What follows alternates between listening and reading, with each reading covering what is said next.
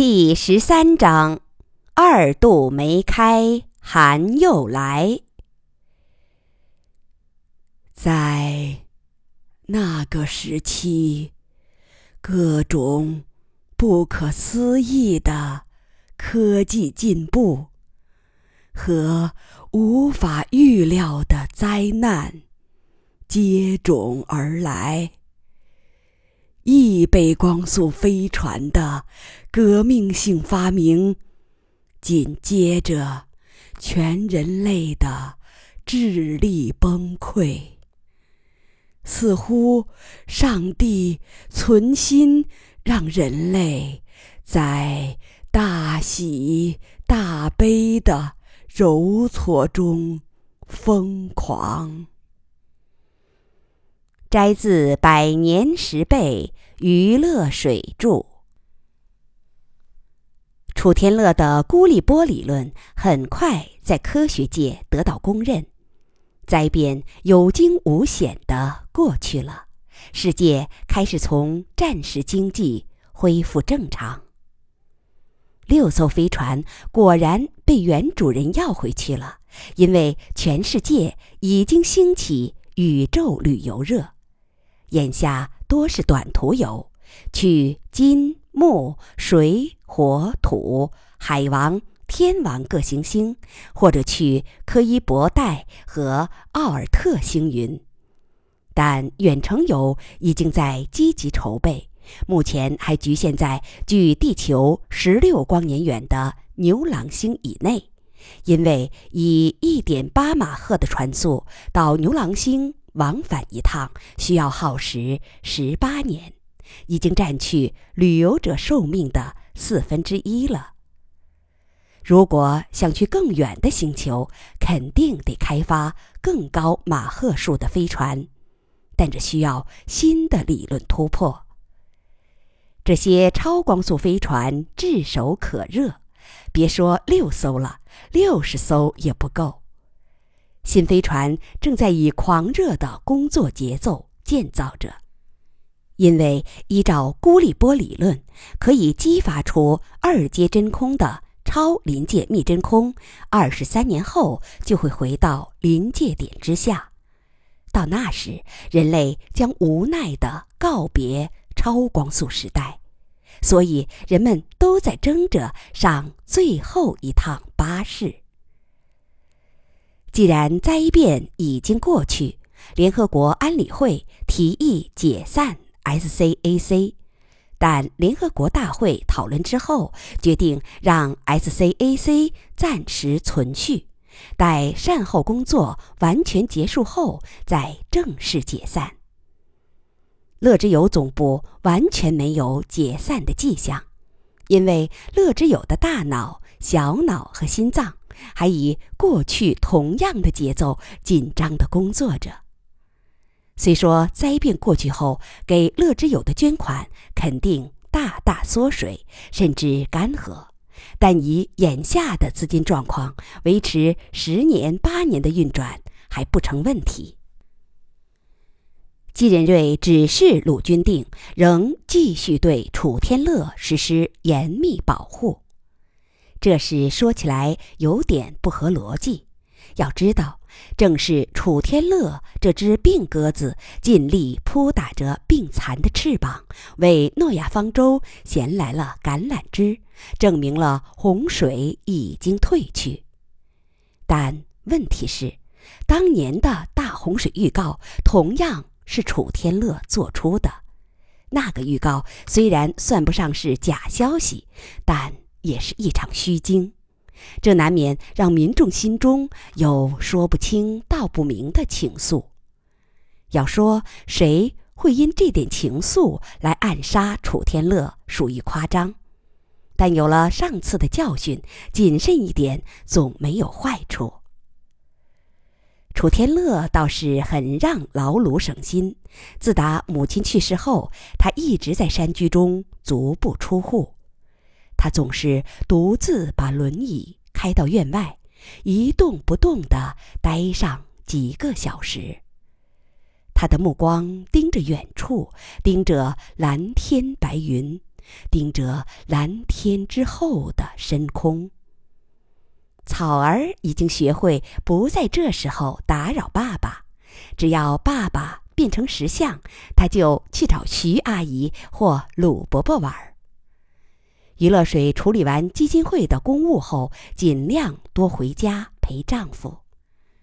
她能感觉到，在丈夫石像般的躯壳之内，是一架飞速旋转的思维机器，已经转得快要飞车了。于乐水想，丈夫肯定是在履行对母亲的承诺，正竭尽智力寻找搭救柳叶。洋洋的办法。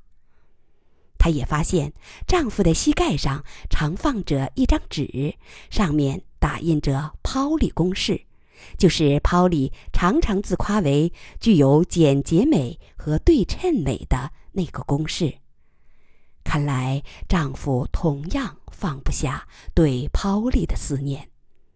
这个患白化症的怪人，应该是同丈夫在学术领域里最相知的人。其后很久，她才知道，推动丈夫思维机器超速运转的，除了责任感和愧疚感，还有一种更为强劲的动力——恐惧。闲暇时，她也考虑为昌昌准备礼物。苗瑶说：“她很快就要结婚了，是和机船队的人组织一次集体婚礼，据说还专门要放在太空举行。”小蜜蜂飞到了泡泡公司的上方，今天是衣冠楚楚的公司总经理康平亲自驾驶，他夸耀的指指下面。下面就是公司的两座主厂房，请各位兄弟参观。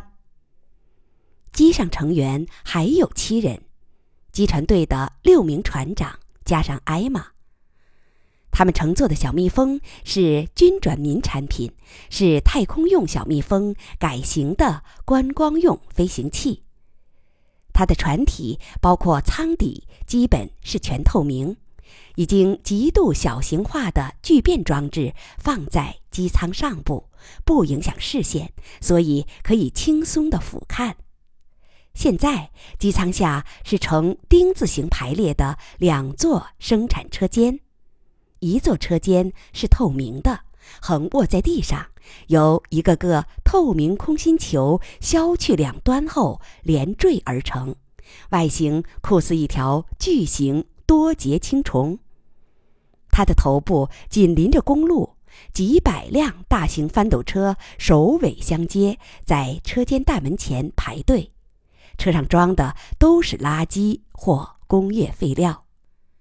巨型青虫吞下垃圾后，在体内经过粉碎、挤压成型，最后从尾部吐出一个个杂色的空心圆球。这些圆球从天上看很小，但真实大小相当于四居室的房屋。它本来就是为此设计的。另一座车间是立着的，实际上它压根儿就是一艘飞船，头朝下扎在地面上，船身上排列的纵纹是粒子加速器的磁力线圈。与太空飞船不同的是。这条厂房飞船的粒子加速轨道外又加了一层透明外壳，夹层中抽成真空。大青虫吐出来的空心圆球经过输送带直接进入飞船型厂房，在里边进行激发，实现原子级别之下的重构。于是，垃圾材质的空心球瞬间变成精美绝伦的透明空心球，再从厂房另一端滚出来。这一端也连着公路，此前送垃圾来的大型翻斗车经过冲洗，此刻返回到这里。空心球直接滚到车厢内，箱板自动立起，车辆随即开走。这个过程是流水式的，每半分钟就完成一件。吉吉昌问：“这么高效的生产线，为啥不建专用铁路？”这座工厂来不及了，以后的十座厂房都要建专线的。长城老弟，我得抓紧呀！你们这些大脑袋科学家说过，二十三年后真空就不能激发了，我这些工厂就没用处了。我得抓紧这个时间，把世界上已经有的垃圾尽量多消化一些。这是我爷爷给我的遗命，他老人家在那儿。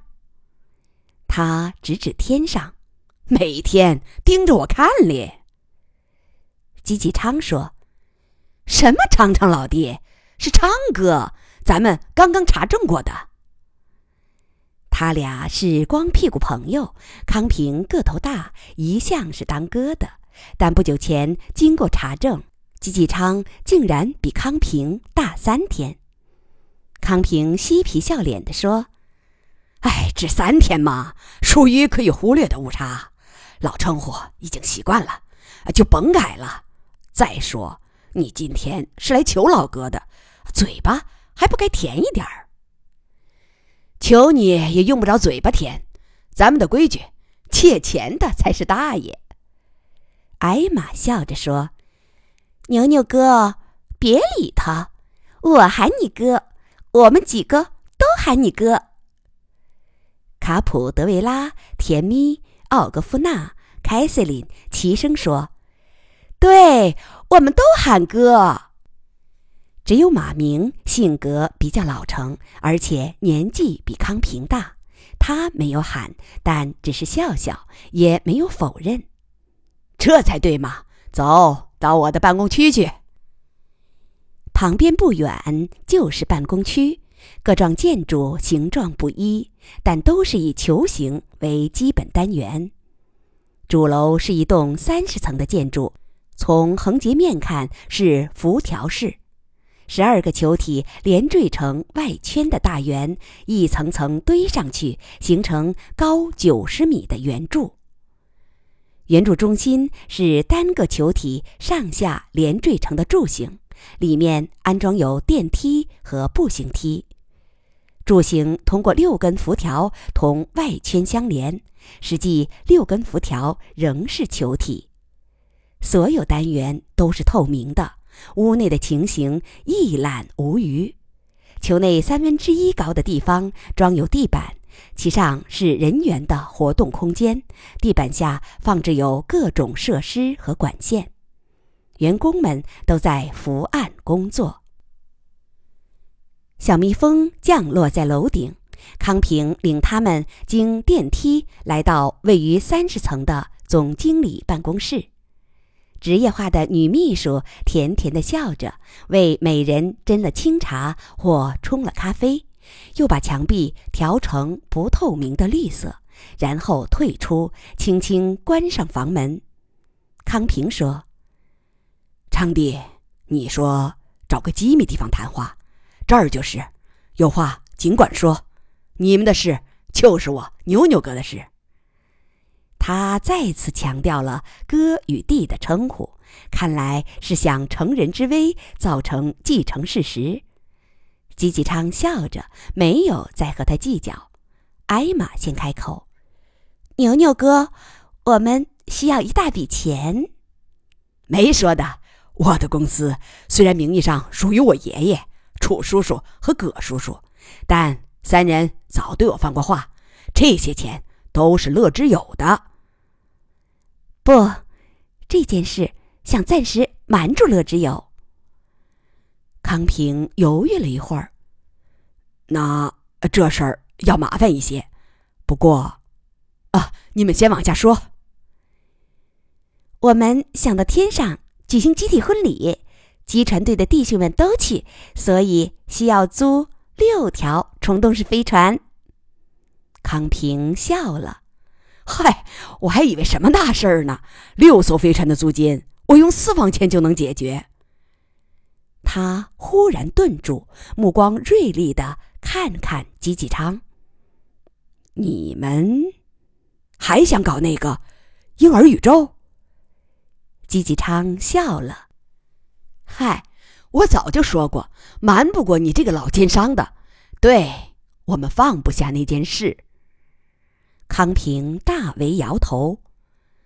灾变好不容易过去了，旧宇宙平安无事了，人类又赶上了清盛世，小日子富得流油，简直是流淌着牛奶和蜜的天堂。三十年前做梦都不敢想。对着这样的天堂，你们还死不了那条心，那跟自杀差不了多少啊！对。我们死不了那条心，这个探索新世界的机会转瞬即逝，不抓住它，我们死不瞑目。机船队六千人都去，我们还没串联，等飞船弄到手再说。但我估计，至少有一半以上的人会跟着去。我听说，吉叔叔、楚叔叔和于阿姨都已经表示过。